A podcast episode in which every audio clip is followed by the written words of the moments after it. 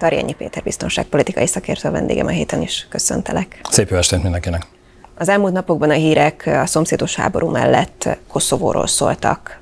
Kérlek, magyarázd el röviden, hogy mi történik ott most pontosan. 27 katona, magyar katona is megsérült, 12-en ugye már itthon vannak stabil állapotban, és közben a NATO újabb több száz katonát küldene a térségbe. Azt kell megértenünk, hogy a Balkán jó ideje, több száz éve egyébként Európa, nevezhetjük így puskaporos hordója. És hát ilyen szempontból különösen 2008 óta, amióta ugye Koszovó egy oldalon kikiáltotta a függetlenségét Szerbiától, mindig is egyébként az albánok és a szerbek között volt egyfajta feszültség, de ez a feszültség nap ponta úgymond a mindennapi élethez tartozik, hogyha megint csak fogalmazhatok így. Pontosan ezért van az, hogy a NATO egy nagyon komoly katonai kontingenssel van folyamatosan jelen, és egyszerűen az, hogy a Balkánt ismerő erőknek kell ott lenniük, ezért is gondoltak első pillanattól kezdve egyébként a NATO vezetői Magyarországra, hiszen megint csak így kicsit ilyen furcsán fogalmazva, Magyarország érti a Balkánt. Tehát teljesen természetes az, hogy ebbe a térségbe magyar katonákat vezényeltek. Több száz magyar katona van jelenleg is Koszovóban, és hát az elmúlt években tényleg ilyen rotációs elvben több ezer magyar katona megfordult ott. Az, hogy az elmúlt időszakban folyamatosan összecsapások, illetve feszültség volt a térségben, ezért én azt gondolom, hogy mindkét fél felelős. Tehát a, a tavalyi évben, és itthon szerintem nagyon sokan megmosolyogták azt, hogy egy egyszerű rendszámtáblához kapcsolódó jelzések miatt feszült egymásnak Koszovó, illetve Szerbia. Ezt itt Magyarországon szerintem mi föl se fogjuk, hogy milyen apró szikra elegendő ahhoz, hogy a beszélgetésünk elején említett puskaporos hordó egyszer csak berobbanjon. És hát most is ugye arról van szó, hogy volt egy önkormányzati, vagy lett volna igazán egy önkormányzati választás, amit egyébként a, a szerbek egyszerűen nagyon-nagyon sarkosan fogalmazva is, nem elszabotáltak, hanem egyszerűen nem kívántak részt venni, mert azt mondták, hogy egyébként nem tartják demokratikusnak ezeket a választásokat, ami azt hozta, azt jelentette, hogy a részvételi arány az ilyen 3 és 4 százalék környékén volt, és egyébként a koszovói albánok azt mondták, hogy ennek ellenére ez a választás teljesen rendben volt, és azok a polgármesterek, akik úgymond az önkormányzati választáson nyertek, albánok teljesen természetesen, hiszen a 3-4 százalékban albánok szavaztak. Hétvégén már jelezték egyébként a szerbek, hogy ebből probléma lehet, de hétfői napon ezek a polgármesterek megpróbálták elfoglalni a hivatalukat, amit egyébként a szerbek eh, blokkáddal eh, megakadályoztak, és ebből robbant ki egy olyan csetepaté, aminek első pillanataiban egyszerűen a helyszínen lévő eh, NATO erők úgy érezték, hogy meg kell előzniük a fegyveres összecsapást, és az, hogy nagyon komolyan itt vér folyjon.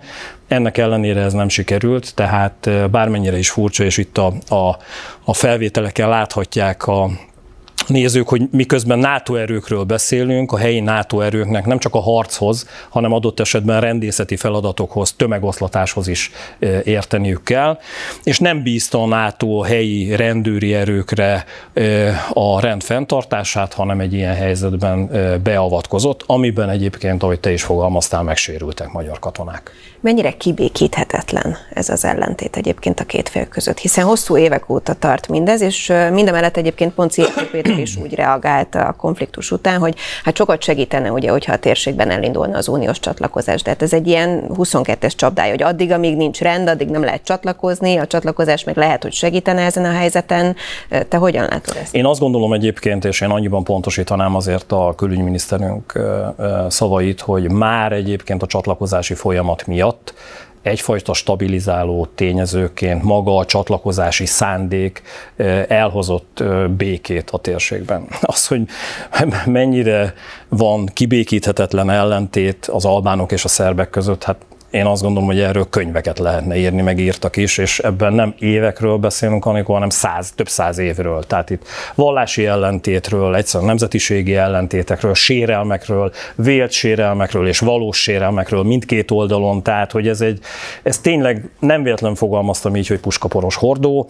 Ebben demokratikus folyamatokat valahogyan odavinni erő nélkül, tényleg ezért mondom azt, hogy a Balkánt érteni kell. A Balkánon egyszerűen a jó szó mellett szükséges az, hogy igenis, tehát a kesztyű mellett ott legyen igaz, igazán az erő is, és ha erő nélkül próbálsz politikát a Balkánon ö, valahogyan megvalósítani, az nem fog, nem fog összejönni. Az, hogy én két, két dolgot emelnék ki az elmúlt napok eseményeiből. Az egyik esemény az, hogy a NATO figyelmeztette Koszovót a tekintetben, hogy az ilyenfajta provokatív tevékenységét fejezze be, sőt az amerikai Egyesült Államok egy olyan hadgyakorlaton, ahova eddig egyébként rendszeresen meghívták a koszovói katonai haderőt, letiltotta az albánokat, nem vehetnek részt ezen a hadgyakorlaton. Én azt gondolom, hogy ez egy nagyon komoly jelzés a koszovói albánoknak, hogy azt a fajta politikát, amiben gyakran egyébként a provokáció jelen van, ezt, ezt azonnal hagyják abba. És hát a másik oldal is nem kell, hogy az ilyen látványos elemeket úgymond eldobja, mert hogy Vucic elnök az elmúlt fél évben, háromnegyed évben legalább háromszor, tehát vagy harmadjára rendelte el a teljes szerb haderő harckészültségét, illetve a szerb haderő konkrétan a határig előre mozgott, ami megint csak ugye egy komoly fenyegetés, és ilyen szempontból én ezért mondom azt, hogy már egy csatlakozási kérelem, már egy ilyenfajta szándék is, egyfajta visszatartó erő, mert hogy egyébként a szerb belpolitika, a szerb politikai vezetés pontosan tudja azt, hogy a katonai lépések irányába lépne Szerbia egy ilyen atrocitás, vagy provokáció, vagy bárminek is nevezzük kapcsán, elúszik abban a pillanatban az Európai Uniós csatlakozás mindenfajta lehetősége. Biztonságpolitikai szempontból nyilván sokan aggódnak, hogy a szomszédban háború van, közben Koszovóban egyébként van, aki már ezt is háborúnak nevezi, van olyan szakértő, de minden esetre zavargások, hát látható a képeken, a másik oldalon. Hogyan hat mindez ránk, illetve a térségre? Igazán azt kell látnunk, hogy persze, hogy félünk, tehát hogy ez teljesen természetes, hiszen a, a szomszédunkban, Ukrajnában háború dúl. Tehát ez a fajta félelem, ez abszolút érthető. Ennek ellenére meg kell, hogy nyugtassak mindenkit. Igazán sem Koszovó, sem Szerbia nem akar háborút. Az, hogy van egy ilyen fajta összecsapás, furcsa lesz a példám, és nyilván nagyon sarkos, de valami olyasmit képzeljenek el, biztonságpolitikai szempontból, mint hogyha egy belpolitikai zavargás, mint amit láthattunk Franciaországban tüntetések kapcsán, vagy nagyon-nagyon extrém esetben, hogyha egy foci meccset látunk és ahhoz kapcsolódó zavargást képzelünk el. Nyilván ez ennél komolyabb, de egyszerűen azért, mert mindkét ország albán, vagy a koszobói albánok kiszolgáltatva úgymond a NATO-nak és az Európai Uniónak gazdasági szempontból, katonai szempontból. Szerbia pedig politikai szempontból és gazdaságilag úgy szintén, hiszen szeretne csatlakozni az Unióhoz, mindkét fél igazán békét akar. Tehát miközben ilyen felvételeket látunk, én ezért nem beszélnék háborús konfliktusról és háborús feszültségről. Feszültség van, de én azt gondolom, hogy ez kézben van tartva, és pontosan ezért van a NATO a helyszínen, és ezért küld erősítést is. A NATO, én én nem gondolom, hogy itt bármilyen fajta háborús konfliktus kirobbanna. Mi a mi viszonyunk? Szerbiához, Koszovóhoz, hiszen az utóbbi napokban sok kritika érte egyébként a kormányzatot azzal kapcsolatban, hogy nagyon óvatosan fogalmaznak az elmúlt napok eseményei kapcsán. Vegyesebben a kép. Én azt mondanám, hogy ebben is van egyfajta kettős beszéd. Tehát az egyik részét értem, és ebben igaza van a magyar kormányzatnak, hogy a Balkán békéje fontos Magyarországnak tényleg közel vagyunk a Balkánhoz, nem felejthetjük el 30 évvel ezelőtt ugye a délszláv háborút, és én azt gondolom, hogy ez mély nyomot hagyott akkor a magyar emberek lelkületében, és egyáltalán a magyar gazdaságban, biztonságpolitikában. Tehát ez egy, ez egy alapvetés.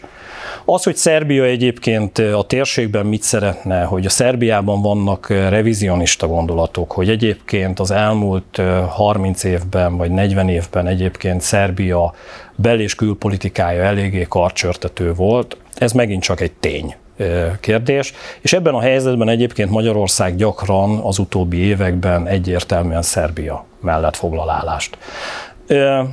Ezt nyilvánvalóan a helyi politikai erők, most akár Albán, Albán oldalról, de beszélhetünk egyébként a posnyákokról is, abszolút nem tetszéssel veszik tudomásul, vagy éppen nem veszik tudomásul, és ebben a helyzetben próbál egyébként gesztusokat gyakorolni az albánok irányába is, és egyébként a bosnyákok irányába is más kérdéskörben Bosznia-Hercegovina kapcsán Magyarország, de elsősorban Szerbiával működünk együtt. És egyébként nagyon beszédes volt a külügyminiszter azon kijelentése, hogy nem a két oldalt rótta meg, és nem rótta meg egyébként elsősorban a szerbeket, hanem egy nagyon furcsa helyzetben megint valahogy kiukadtunk Brüsszelbe és az Európai Unióhoz, hogy egyébként az Európai Unió hibás, mint ahogy te is említetted, hogy ha beléptek volna már a szerbek az Európai Unióba, akkor itt minden rendben lenne naivitás azt hinni az Európai Unióba történő belépés, ahogy beszélgettük, több száz éves konfliktusokat így egy kézmozdulattal elsimít. A konfliktusok akkor is jelen lesznek. Én azt gondolom, hogy a tárgyalások eredményre fognak vezetni. Én azt gondolom, hogy a NATO erősítés megint csak erőt mutat, tehát én azt gondolom, hogy a tárgyalás és az erő, a kesztyű és az ököl adott esetben így együtt biztosítani fogja a térség békéjét. Kellene nagyobb magyar szerepvállalás? Szerintem nem. Nem. Az, ahogyan ebben a, a NATO műveletben részt veszünk, ez szerintem kimagasló, és ez teljes egészében rendben van. Törökország választott mindeközben. Hát nem tudom, hogy meglepette bárkit az eredmény téged? Engem egy kicsit igen, én azt gondoltam, hogy az ellenzék komolyabban meg tudja szorítani, vagy adott esetben váltani is tud Törökországban. Egyszerűen azért, mert hogy a török gazdaság nagyon komoly bajban van. A török inflációt a hivatalos adatok szerint ilyen 80% ra becsülték, de vannak olyan adatok, amelyek szerint 100% os volt az infláció az elmúlt években. Törökország belpolitikai szempontból forrong, a az a fajta média túlsúly, amiben egyébként a kormányzó erő és Erdoánhoz hű oligarchák egy ilyenfajta túlsúlyt létrehoztak. Ez ugye megközelítőleg 90%-os média túlsúlyt jelent Törökországban. Előrevetítette azt, hogy itt azért annyira nem szabad meglepődni. Ennek ellenére én azt gondoltam, hogy például, most hadd mondjak egy konkrét példát, a törökországi földrengés és az ottani rossz válságkezelés igazán a törököknek egy olyan jelzés lesz a kormányzathoz kapcsolódóan, hogy nem végzi jól a munkáján, de úgy látszik, hogy ez nem volt elegendő. Én azt hiszem, hogy a török ellenzék, amit nagyon-nagyon benézett, az a kurt kérdés, hiszen ugye három szereplős volt igazán a választás, tehát több, több szereplő, de igazán három komoly szereplőt mondhatunk, ugye az ellenzék, illetve volt egy olyan párt, akik elsősorban, vagy amely elsősorban a kurdokhoz kapcsolódó keményebb török fellépést kérte, és volt Erdoánék kormányzó pártja, és igazán a kormányzó párt és a kurdok ellen nacionalistább és keményebb fellépést igénylő politikai erő szövetsége egyszerűen a második fordulóban biztosította azt, hogy Erdoğan hatalomban maradjon. Nem lesz egyszerű egyébként az ő helyzete, mert hogy reagált is a piac ezekre a, a lépésekre, illetve ezekre a politikai történésekre már az első fordulóban egyébként. És az látható, hogy egy, a török líra, mint fizetőeszköz egyre inkább gyengül, és ennek számtalan hatása van a befektetői kedvre.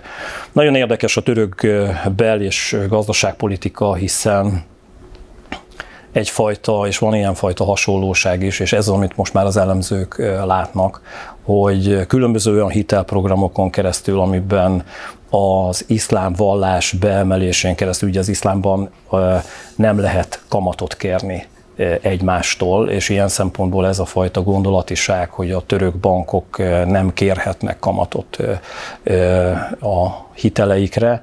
Ennek kapcsán az elmúlt 15 évben egy nagyon komoly váltás történt a török gazdasági elitben, akik egyébként milyen érdekes, pontosan Erdoğan elnökhöz hűek, és az ő politikai támogatói, és ezen keresztül egy nagyon komoly társadalmi réteg alakult ki Törökországban, akik tulajdonképpen függnek Erdoğan elnöktől, és ez a társadalmi réteg, akiket most nevezzünk nevén idézőjelbe, ezeken a programokon keresztül úgymond sikeresen befolyásolni tudott Erdoğan elnök, illetve a média túlsúly elegendő volt ahhoz, hogy ezt a választást megnyerje. De azért elgondolkodtató az is, hogy egy ilyenfajta ellenzéki erő, tehát ugye több mint 45 százalékos rész, tehát 45 százalékos szavazói hozzáállással az ellenzék is azért komoly erőt mutatott föl, hogy egy ilyenfajta ellentétben például a, a térség biztonságpolitikai és katonapolitikai kérdéseiben Törökország járhat-e külön úton, vagy együtt kell jobban működni a NATO-val? No igen, ez is egy fontos kérdés, hogy biztonságpolitikai szempontból mit jelent Törökországban ez a választás, hiszen az ukrajnai háború kitörése óta Törökország is próbál egyfajta ilyen egyensúlyozó szerepet játszani. Ezt folytathatja, illetve mit jelent ez az esetleges NATO csatlakozásra, hiszen Magyarországon kívül Törökország volt az, aki Svédország tekintetében. Svédország tekintetében még nem szerette volna ezt engedélyezni. Több elemzőt néztem így az elmúlt időszakban, és, és nagyon komolyan Törökország egyfajta visszatartó erőként, egyfajta figyelmeztetésként használta a nyugat felé Svédország kérdéskörét, hiszen Svédország Finnország mellett nagyon-nagyon fontos lenne a NATO-nak csatlakozási oldalról, és két ország, Törökország és Magyarország blokkolja tulajdonképpen Svédország NATO csatlakozását. Svédország fontos biztonságpolitikai szempontból, hiszen óriási tudással rendelkezik katonai fejlesztések tekintetében, nagyon komoly gyártási kapacitásokkal, hát most csak egy repülőgép típust, ugye a Grippeneket had említsem, ami azért érdekes, mert miközben az ukrán légierő F-16-os sokkal való ellátásához kapcsolódóan rengeteg hír fölröppent, azért mind az ukrán, mind az amerikai pilótákat, amikor megkérdezték szakértők, egyértelműen arról beszéltek, hogy a svéd grippenek sokkal-sokkal jobbak egyébként, mint az F-16-os vadászrepülőgépek és vadászbombázók. Tehát ilyen szempontból nagyon fontos lenne a nyugatnak, hogy Svédország végre csatlakozhasson. Ez egy óriási adó most Erdoğan kezében, és egyfajta döntési helyzetben van olyan szempontból, hiszen erőt tudott felmutatni, hiszen győzött a választásokon, és Svédország is elfogadott egy olyan terrorizmus elleni új törvénycsomagot, ami egyébként lehetőséget biztosít most Törökországnak arra, hogy azt mondja, hogy lám gesztusokat gyakorlunk, a svédek is tettek valamit a tekintetben, amit mi kértünk, hogy a terrorizmus ellen keményebben lépjenek föl. Ez ugye azért van, mert kurdok, kurd terroristák, most a törökök szerint kurd terroristák, e, a nyugat szerint egyébként ellenzékiek menekültek Svédországba, és az ő kiadatásuk egy nagyon komoly feszültség ugye Svédország és Törökország között. Tehát ilyen szempontból ez az új törvénycsomag Svédországban lehetőséget biztosít arra, hogy Törökország azt mondja, hogy a békülés jegyében hirtelen akkor elfogadja e, Svédországot, és, e, és Svédország a NATO-ba lépett, itt már egyetlen egy országra fogunk csak várni, Magyarországra, hogy hozzájárul. Tehát én azt gondolom, hogy lehetősége van Törökországnak most szépíteni, erre nekik szükségük is van. Ahogy a beszélgetésünk elején Törökország tekintetében a biztonságpolitika egyik legfontosabb részéről, ugye a gazdaságról beszéltem. A török gazdaságnak szüksége van a nyugatra, és kapásból most a belpolitikai erő megmutatása után egy ilyenfajta gesztussal Erdoğan vissza tud kerülni a nyugat kegyeibe. Én azt gondolom. Ez abszolút elképzelhető. Kimondható az szerinted, hogy igazából biztonságpolitikai szempontból jól jártunk azzal, hogy Erdoğan maradt, hiszen mégiscsak ő volt az, aki tartja a kapcsolatot Putyinnal is, meg a másik oldalon is békítő szerepet próbál felvállalni a szomszédos háborúban. Mindemellett nekik sikerült azért mégis elérni a gabonaszállítmányok újraindítását. Nekik is, igen, tehát az ENSZ mellett, igen. Ez vegyes. Most, most te fogalmaztál egyébként szerintem sarkosan. Vegyes egyszerűen azért, mert bizonyos tekintetben egyébként biztonságpolitikailag igen, Ukrajnát támogatja Törökország, hát ne felejtsük el, nagyon komoly drón programon keresztül sikeresen tudott az ukrán légierő ellenállni a háború elején az orosz inváziónak. Bocsánat, és azt se felejtsük el, hogy egyébként számtalan kérdésben meg együttműködik Oroszországgal Törökország. Nem gondolnám, hogy ezt a fajta kényelmes pozíciót egyébként föladná Törökország. Tehát én azt mondanám, és ezért fogalmazok finomabban, mint te, hogy bizonyos gesztusokon keresztül változtatni fog a, a belpolitikai rendszerén.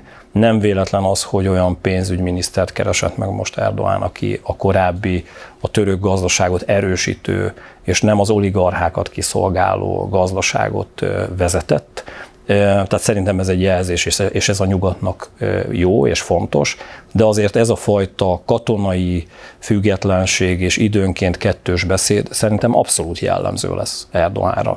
Ez kénytelen lesz, én azt gondolom a mostani választási eredmény kapcsán a nyugat elfogadni és benyelni. Nem tud más tenni. Innen folytatjuk egy rövid szünet után, és természetesen beszélünk arról is, hogy mi történik éppen a szomszédban. Az orosz ukrán háború kapcsán talán az egyik legmeglepőbb hír az elmúlt napokban ez a bizonyos dróntámadás. Dróntámadások voltak. Moszkva ellen is volt ilyen támadás. Mindenki egymásra mutogat. Mi történik? Hát természetesen a szokásos, tehát Ukrajna közölte azt, hogy semmi közük nincs ehhez a támadáshoz. Ez egyébként egyre inkább nehezen tartható, tehát míg az első támadások, amelyek bő egy hónapja, másfél hónapja voltak, ugye a Kreml ellen is történt egy, egy drón támadás. Még mondhatta azt a szakma így széttárt kézzel, hogy ez bizonyos szempontból lehet Oroszországnak egy ilyen idegen zászlós, tehát hogy magyarán eljátszák, mint hogyha az ukránok lennének, de valójában ők hajtanak végre ilyenfajta támadást. Most is vannak egyébként ilyenfajta ö, ö, magyarázatok, de én azt gondolom, hogy ezek mögött a támadások mögött egyre inkább és kétségtelen tényként kijelenthető, hogy Ukrajna áll. Ami egy változás, azt kell, hogy mondjam a háború menetében. Egyszerűen azért, mert ez egy eléggé kockázatos lépés. Azt kell megértenünk, hogy a nyugat és ezen belül is az Egyesült Államok nagyon-nagyon komolyan a háború első pillanatától kezdve elmondta azt, hogy elfogadhatatlannak tartja, hogy Ukrajna olyan technológiákat, katonai és, és felderítő technológiákat alkalmazon Oroszország területén, amelyek képesek csapásokat végrehajtani, vagy csapásokat támogatni.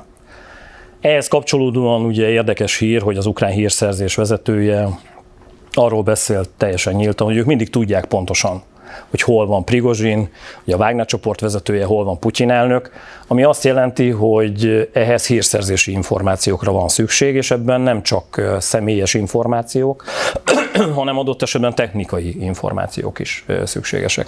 Ami azt jelenti, hogy egyébként Ukrajna képes NATO erők, vagy NATO technológiákkal, de adott esetben saját technológiákkal is Oroszország területén hírszerzést végrehajtani, amit valamilyen szinten a NATO eddig elfogadott azért, mert hogy ez egy teljesen természetes, és ebben végül is nem sérülnek emberek. De teljesen más az, amikor sorozatos drón támadások történnek. Amihez kapcsolódóan Ukrajna azt kockáztatja, hogy egyszerűen azt mondja a nyugat, vagy azt mondja az Egyesült Államok, hogy eddig és ne tovább, és vagy abba hagyjátok ezt, vagy bizonyos fegyverrendszereket nem szállítunk tovább. Ezt eddig Ukrajna próbálta azért elkerülni. Mi lehet az ok, ami miatt ezt vállalják? Nyilván, ahogy szoktam mondani, nincs varázsgömböm, és nincs ilyen belső hírszerzési forrásom, de az biztos, hogy nagyon-nagyon komoly, és ez a te világod, a kommunikáció világa, nagyon komoly probléma Oroszországban és az orosz társadalomban, hogy továbbra sem látja az orosz társadalom, hogy mennyire van háborúban Oroszország. Egyre inkább, tehát látják, de most gondold el annak a kommunikációs hatását, amikor arról szólnak a hírek, a suttogó propaganda, a belső fényképfelvételek, hát láthattunk ilyen videófelvételeket, vagy telefonos felvételeket, amikor egyszerűen valaki vezetett egy útkereszteződésbe, és pah, pont elé becsapódott egy, egy lezuhanó drónnak a, a, a fedélzeti rendszere, tehát nem a robbanó anyag, hanem a széteső drón, és felgyújtott egy autót ezt nem lehet már eltitkolni. Tehát a ma világában hiába fog át mindent a Krem propaganda gépezete, ez elterjed egész Oroszország területén. Ami azt jelenti, hogy egyszerűen Ukrajna föl tudja mutatni kommunikációs szempontból, hogy vigyázzatok oroszok, mert egyrésztről háborúban álltok, a háború nem csak a saját, mármint Ukrajna területén történhet, ti is sérülhettek ebben, és nézzétek meg, hogy a politikai vezetésetek egyébként nem képes megvédeni benneteket. Higgyék el nekem a nézők, hogy Moszkva lakóépületei katonai szempontból nem jelentenek célpontot. Tehát az, amikor valahova becsapódik és toronyházban egy lakás kigyullad, annak nincs semmifajta katonai relevanciája. A, az orosz-ukrán határ mellett sokkal komolyabb olyan csapatösszevonások, lőszerraktárak vannak, amelyeket egyébként lehetett volna ezekkel támadni.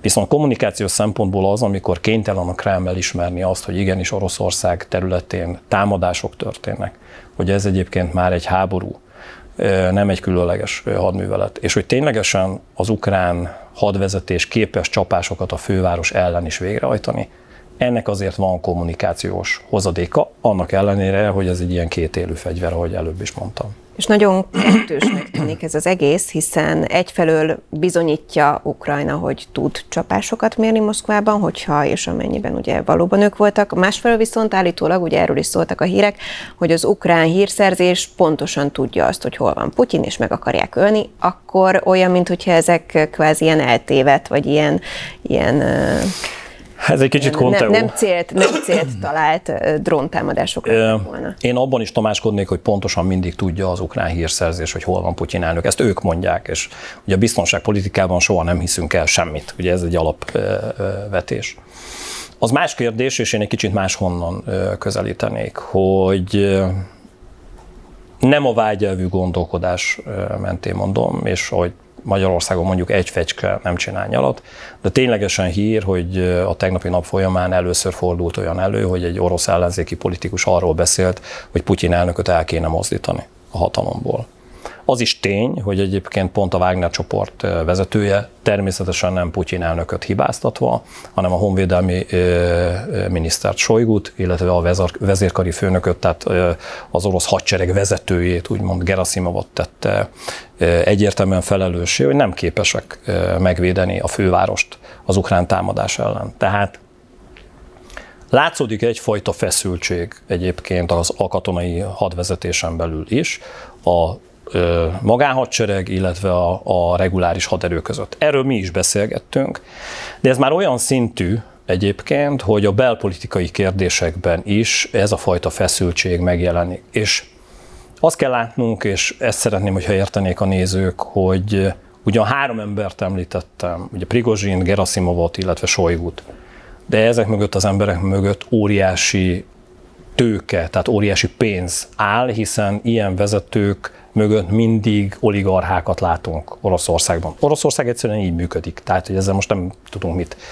tenni, és nyilván ennek van egy olyan fajta belpolitikai vonzata, amit egyik szempontból Putyin elnök hagy.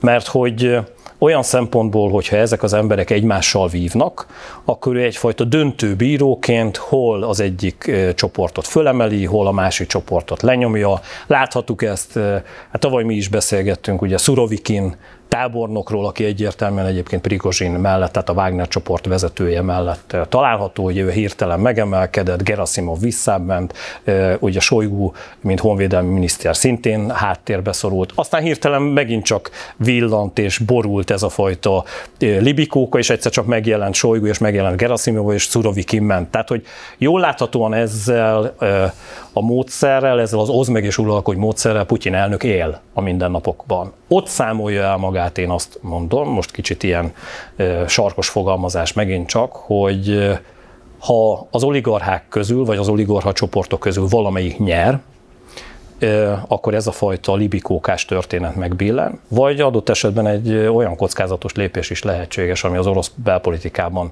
számtalanszor előfordult, hogy ezek az erők adott esetben kiegyeznek egymással. Látható egy nagyon komoly társadalmi feszültség, és akkor az alapkérdésekre, az ukrán hírszerzésre visszatérve, ezt, ahogy mi beszélgetünk, ugyanúgy látják az ukránok is. Ebben lehetőség van. Gondold el, amikor össze lehet úratni ezeket az erőket, teszik is egyébként, próbálják is.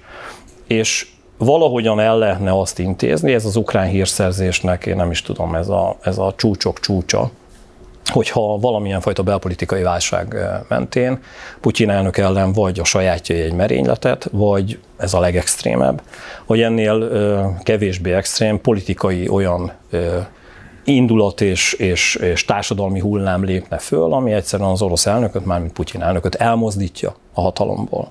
Ez Ukrajnának nagyon jól jönne. Egy belpolitikai válságban meggyengült Oroszország nem képes egy ilyen háborút folytatni. Ezek a hírek pillanatok alatt jutnának el a frontra, és egy ilyen helyzetben az ukrán haderő sikeresebben tud egy ellentámadást végrehajtani. Tehát igazán ezt a hírszerzési szakma úgy hívja, hogy bomlasztás, tehát ez a szak kifejezés, egy ilyenfajta politikai bomlasztással elérni azt, hogy ezek a politikai erők egymást legyőzve egy olyan belpolitikai válságot okozzanak, amiben Oroszország teljes egésze beleremeg. És egy ilyenfajta dróntámadással lehet katalizátorként az orosz társadalomban ilyen folyamatokat elindítani. Kimondható, hogy ez igazából ez a fajta bomlasztás, ami ott történik az ukránok részéről? Százalékokat mondok, tudod, tehát nincs varázsgömböm, én mindig százalékokban ö, ö, beszélek ilyenkor. Nagy eséllyel azt mondom, hogy logikai szempontból, biztonságpolitikai logikai szempontból erre adnám a nagyobb százalékot. Az, hogy egyébként Ukrajna csak úgy hasraütve megtámadja Moszkvát, és ezzel kockáztassa azt, hogy Washington azt mondja, hogy na akkor innentől kezdve a HIMARS rendszereket nem kérjük vissza, de nem kaptok hozzá több lőszert. Onnantól kezdve ezeknek a tüzérségi eszközöknek végük. Hát ha nem lehet vele lőni, nincs muníció, akkor hogyan harcol a hadsereg? Tehát ez egy, ezért mondom azt, hogy ez egy kétélű fegyver, és egy tolvonással, egy telefonnal tényleg el lehet intézni azt, hogy Ukrajna ne jusson az Egyesült Államok részéről ilyen eszközökhöz. Valami miatt Ukrajna mégis ezt a döntését és ezt a fajta akciótervét tartja, és csinálja a mindennapokban. És látható egyébként, hogy belpolitikai szempontból az orosz társadalomból uh, erre mindenki ráugrott, különböző érdekek miatt. Minden mindennel összefügg, és a héten hír volt az is, hogy hat gyakorlatra küldték a világ legnagyobb repülőgép hordozóját. Ez egy hadihajó. Ez mit jelent, és mi ez egyáltalán? Az Egyesült Államok mindig is ezeket a repülőgép hordozókat komoly, önálló fegyverrendszerként kezelte. És amit látnunk kell, hogy ez nem egy hajó. Tehát a hírben persze, tehát a legnagyobb, tehát az egy, egy anyahajó egyébként csodálatos, tehát így katonailag, hogyha ránézünk, egy, egy, egy úszóváros, mint látható is, több több tucatnyi repülőgéppel, vadászrepülőgéppel és vadászbombázóval rendelkezik, és önmagában képes egy konfliktust le irányítani, lekoordinálni és csapásokat végrehajtani. És ami nagyon-nagyon lényeges, nem egyedül mozog. Tehát ez, ami a magyar médiában rendszeresen elkövetett hiba, hogy mindig egy hajóról számolnak be. Ezt higgyék el, hogy egy ilyenfajta anyahajó mellett legalább egy-kettő vadásztenger alatt járó, cirkálók, elhárító, tehát rakéta elhárító rendszerekkel rendelkező rombolók, tehát legalább 10-15 hajó kíséri utánpótló hajók oldaláról, nem, vagy azokról nem is beszélve ezt a, ezt a konvojt, nevezük így. És ez a harccsoport, amikor megjelenik, bármilyen térségben, nem csak ezzel a hajóval, ugye az Egyesült Államoknak ö, 11, azt hiszem 11 repülőgép hordozója van, vagy 9, most ezt így fejből nem tudom. Ö, és ezek a harccsoportok akár a Perzsa-öbölben, akár az Indiai óceán térségében, akár az északi tengeren, az Atlanti óceán, a földközi tengeren olyan erőt képviselnek, amire egyszerűen nyomásgyakorlási szempontból az egész világ felfigyel, és tényleg egy, egy háborút kompletten képesek végrehajtani. Nyilván Oroszországnak nem mindegy, hogy ilyenfajta harccsoportok hol jelennek meg, és én azt hiszem, hogy ezen keresztül, amikor ilyen hadgyakorlatokat képes egyik pillanatról a másikra, tehát nem órákról beszélünk, de néhány nap, néhány hét alatt összeszervezni a NATO, olyan erőt tud mutatni, amelyeken keresztül azt láthatja Oroszország katonai gépezete, hogy míg ők 15-16 hónapja tartó háborúban még mindig logisztikai problémákkal küzdenek Ukrajna inváziója kapcsán. Egyébként a NATO és annak legerősebb állama az Egyesült Államok önállóan néhány hét alatt egy ilyenfajta harccsoportot képes a világ bármelyik térségében felmutatni. Ezért mondom azt, hogy ilyen szempontból ez egy nagyon-nagyon komoly üzenet Oroszország irányába. Norvégiához közelít, vagy ott van Norvégia partjainál ez a hajó most éppen. Ennek van külön üzenete? Én azt hiszem, azt hiszem, hogy igen. Tehát egyrészt a balti államok, Finnország, Svédország, Norvégia, tehát ez az északi térség, ez Oroszországnak nagyon fáj. Azt kell látnunk, hogy a Jeges-tenger, az északi tenger, az Atlanti óceán északi térsége, a Balti tenger valahol Oroszország saját tengere volt, ha lehet így fogalmazni. Mindig is volt egyébként itt nagyon komoly küzdelem, most ezt ne éles fegyverrendszereken keresztül, tehát hogy konkrét harci összecsapásokon keresztül gondolják a nézők, de a hidegháború idején is egyébként ez a térség ki, kiemelkedően fontos volt a NATO számára, és azt kell, hogy mondjam, hogy erőegyensúly volt jelen, ami erőegyensúly egyébként most teljes egészében elbillen a NATO javára Finnország, Svédország kapcsán. Az, amikor Norvégiával közösen, ahogy előbb említettem, egy ilyen hadgyakorlatot képes összehozni a NATO és az Egyesült Államok. Ilyen fegyverrendszereket képes felvonultatni. Egyszerűen azt mutatja Oroszországnak, hogy ti erre nem vagytok képesek, ezekben a térségekben már mi vagyunk az irányítók, és ez, ez egyébként ez nem csak kommunikáció, hanem ez egyébként biztonságpolitikailag tényleg így van. És azok a szakértők, akik Oroszországban ezekkel a témákkal foglalkoznak és látják ennek összefüggéseit, pontosan látják azt, hogy valami ismételten bizonyíthatóan elromlott Oroszország oldaláról. Mert hogy egyébként két évvel ezelőtt, vagy egy évvel ezelőtt is ez a fajta erőegyensúly valamilyen szinten még létezett. Ma már nem létezik, egyértelműen ebben a térségben meghatározó erőként katonai szempontból a NATO sokkal-sokkal erősebb, mint Oroszország. Többször beszéltünk már arról, hogy mondjuk eszközben milyen utánpótlása lehet akár Ukrajnának a nyugattól, akár Oroszországnak még mennyi muníciója van, hogyha lehet így fogalmazni. Az elmúlt napokban a hírek elsősorban arról szóltak, hogy mint hogyha mindenki mozgósítana. Van olyan orosz szakértő, aki azt mondja, hogy egyébként az események miatt, ugye dróntámadás miatt például akár teljes mozgósítás jöhet Oroszországban. Erről mi a véleményed? És közben ugye a másik oldalról is érkezett hír, miszerint Ukrajnában lejjebb szállították a sorkötelezettség korhatárát. Ezek mit mutatnak? Egyszerűen azt, hogy szükség van a háborúban nem csak technikai eszközökre, hanem a humán erőforrásra, tehát emberekre is. Egyébként, amit, amit mondtál, tehát ezért reppentek föl, vagy röppentek föl azok a a hírek, hogy nyilvánvalóan ez egy öntámadás lehet a drónok kapcsán Oroszország oldaláról, mert egyébként ténylegesen igaz, hogy egy ilyen támadás után ha Putyin elnök tartana egy beszédet, és azt mondaná, hogy Oroszországot egy nyílt támadás érte, és akkor fegyverbe, fegyverbe, hát azért azt ne felejtsük el, hogy a második világháború idején megközelítőleg 30-35 millió embert mozgósított Oroszország a, a, a háborúban. Ilyen mozgósítási lehetőségei most nincsenek, de egyébként egy totális mozgósítás esetén megközelítőleg 18-20 millió embert képes lenne mozgósítani Oroszország. Nyilván az ő ellátásuk, és, és nem csúcs technológiáról beszélünk, és most ebben nem is akarok belemenni, hogy ez mit jelentenie, na de hát ez, a, ez akkor is egy óriási szám. Ukrajna ilyen szempontból sokkal, sokkal kevesebb embert képes mozgósítani, tehát ténylegesen igazok azok az orosz számítások, illetve azok a kalkulációk, amelyek arról szóltak, hogyha kellőképpen hosszú ideig Oroszország el tudja nyújtani ezt a háborút, olyan veszteségek érhetik Ukrajnát, amihez kapcsolódóan Ukrajna nem bírja majd egyszerűen emberi oldalról ezeket a feszültségeket, és ez is társadalmi és mindenfajta olyan folyamatokat indíthat el, amiben belebukik az Zelenszky kormányzat. Ezt nyilván látja Ukrajna, nyilván látja Oroszország, tehát hogy mindenki ezzel tisztában van.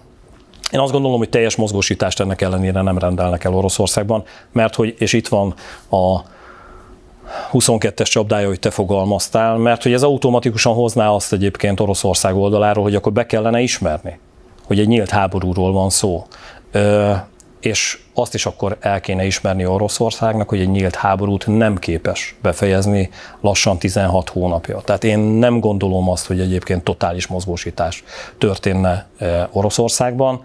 Erre sem az orosz gazdaság, mert hogy egyébként azokat a fiatalokat hadrafogható férfiakat vonnák el, akár a munkaerőpiacról, tehát ezt se felejtsük el. Ami egyébként most nagyon-nagyon fontos az orosz gazdaság számára, tehát nem olyan egyszerű egy totális mozgósítás. Ha a gazdasági szempontból nézzük, ezek orosz adatokból merített információk, ahol azért mindig benne van a torzítás valamilyen szinten. De ténylegesen igaz ez, hogy a második világháború idején az orosz gazdaságnak több mint 50%-a a háborút szolgálta ki. Ma ezek a becslések megközelítőleg két és fél három százalékról szólnak csak. Most gondold el, amikor a hadrafogható, a munkaképes férfiak zöme egyszerűen eltűnik a mezőgazdaságból, az iparból, mindenhonnan, és elmennek harcolni. Ki fog dolgozni? Hogyan lehet akkor egy társadalmat teljes egészében egy ilyen hadigazdaságra átállítani? Erre most Oroszország nem képes. Én azt gondolom, hogy részleges toborzás történik, tehát önkéntes alapon erről mi is beszéltünk. Külföldieket próbálnak bevonni, börtönökből ö, vittek embereket a, a frontra, és hát or, ö, Ukrajna oldaláról pedig próbálják az, az életkorhatárt ö, ö, lejjebb tolni, és ilyen szempontból biztosítani azt, hogy ha szükséges, egyébként képes legyen Ukrajna mozgósítani még embereket és tartalékokat. Az ukrán oldalon egyébként ez a hírhez kapcsolódóan rögtön mondták, hogy de őket nem küldjük a frontra, őket csak képezzük, de hát mi másért lenne ez a korhatár csökkentés? Én azt hiszem, hogy ténylegesen nem küldik az, a sorozásban résztvevő embereket ki a frontra tisztában kell lennünk ezekkel a fogalmakkal is. Tehát egy sorozás és egy sorozáshoz kapcsolódó administratív rendszer ténylegesen adatfelvételt jelent első lépésben. Nyilván azok akik ilyenfajta sorozáson részt vesznek, elő vagy utóbb katonai kiképzésben részt fognak venni. És az, hogy militánsabb legyen, most ezt a furcsa szót használom az ukrán társadalom magyarán, a társadalom minden rétege katonai kiképzést kapjon, a háború miatt szükséges. Tehát ezen, ezen felesleges vitatkozni. Én azt hiszem, hogy Ukrajna katonai szempontból mind technikailag egyre inkább, de, de élőerő oldaláról, tehát az emberi erőforrások oldaláról is a mostani ellentámadásra fölkészült. Ha itt komoly veszteségek történnek az elkövetkező hetekben, hónapokban, akkor ez a fajta administratív rendszer tud abban segíteni, és az a fajta előzetes kiképzés, amit te mondtál, hogy ha szükséges, ezeket az embereket eh, lehessen a frontra küldeni, de én azt hiszem, hogy most ők nem jelennek meg a harcokban. A mostani létszám és a mostani erő technikai és élő erő szempontjából szerintem elegendő. Volt még egy toborzós hír, és röviden még szeretném, ha erről is beszélnénk. A Wagner csoport is toboroz. Egy jelentés szerint a Twitteren és a Facebookon orvosokat, pszichológusokat és drónkezelőket keresnek. Ezt elképzelhetőnek tartott, hogy egyébként ilyen közösségi oldalakon keresztül egy ilyen típusú szervezet keres magának embereket?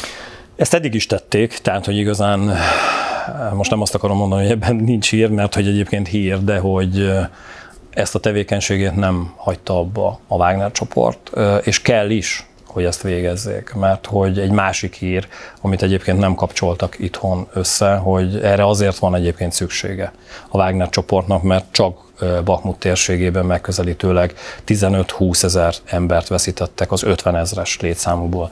Nyilván ebben a ukrán oldalon rögtön 15-20 ezer halottról beszélnek, ami szerintem mm, nem fedi a, a, a valóságot, de azt gondolom, hogy az a 15-20 ezer fő, aki sebesült és halott, ez abszolút igen. Tehát ilyen szempontból szüksége van a Wagner csoportnak is arra, hogy folyamatosan legyen utánpótlások. És ennek oka egyszerűen, gondold el azt, hogy a belpolitika, az orosz belpolitikában, ugyanúgy, hogy egyébként a Balkánra igaz, akkor vagy erős, ha egyébként van egy jó kommunikációs gépezeted, amiben egyébként szerintem Prigozsin nagyon-nagyon jól használja a, a közösségi médiát, és egyébként más média csatornákat is, és egyébként van saját erőd is, ha ez az erő lemorzsolódik a harcokban, ezzel egyébként a reguláris haderő abszolút számolt, és a reguláris, az orosz reguláris haderő vezetői, hogy egyszerűen olyan veszteségeket szenved a Wagner csoport, hogy megszűnik saját magától mert hogy az ukránok megoldják ezt a problémát. Igazán Prigozsinnal nem kell foglalkozni, mert úgyis a háború gépezetében eltűnnek az emberei, elpusztítják őket az ukránok. Ezt a logikát egyébként Prigozsin is látta, és ezért van az, hogy Oroszország területén egyre nagyobb toborzási kampányjal a Wagner csoport próbálja a saját veszteségeit csökkenteni. Például Bachmutról is beszélünk majd, de a YouTube-on, úgyhogy tartsanak Jó. velünk a Spirit FM YouTube oldalán pénteken, Tarjányi Péternek a rádióban és a tévében. Most köszönöm szépen a beszélgetést, és ne felejtjék, megjelent az Ostrom című könyv, amely már rendelhető, úgyhogy innen is kaphatnak információkat az elmúlt egy év eseményeiről. Viszontlátásra! Viszontlátásra!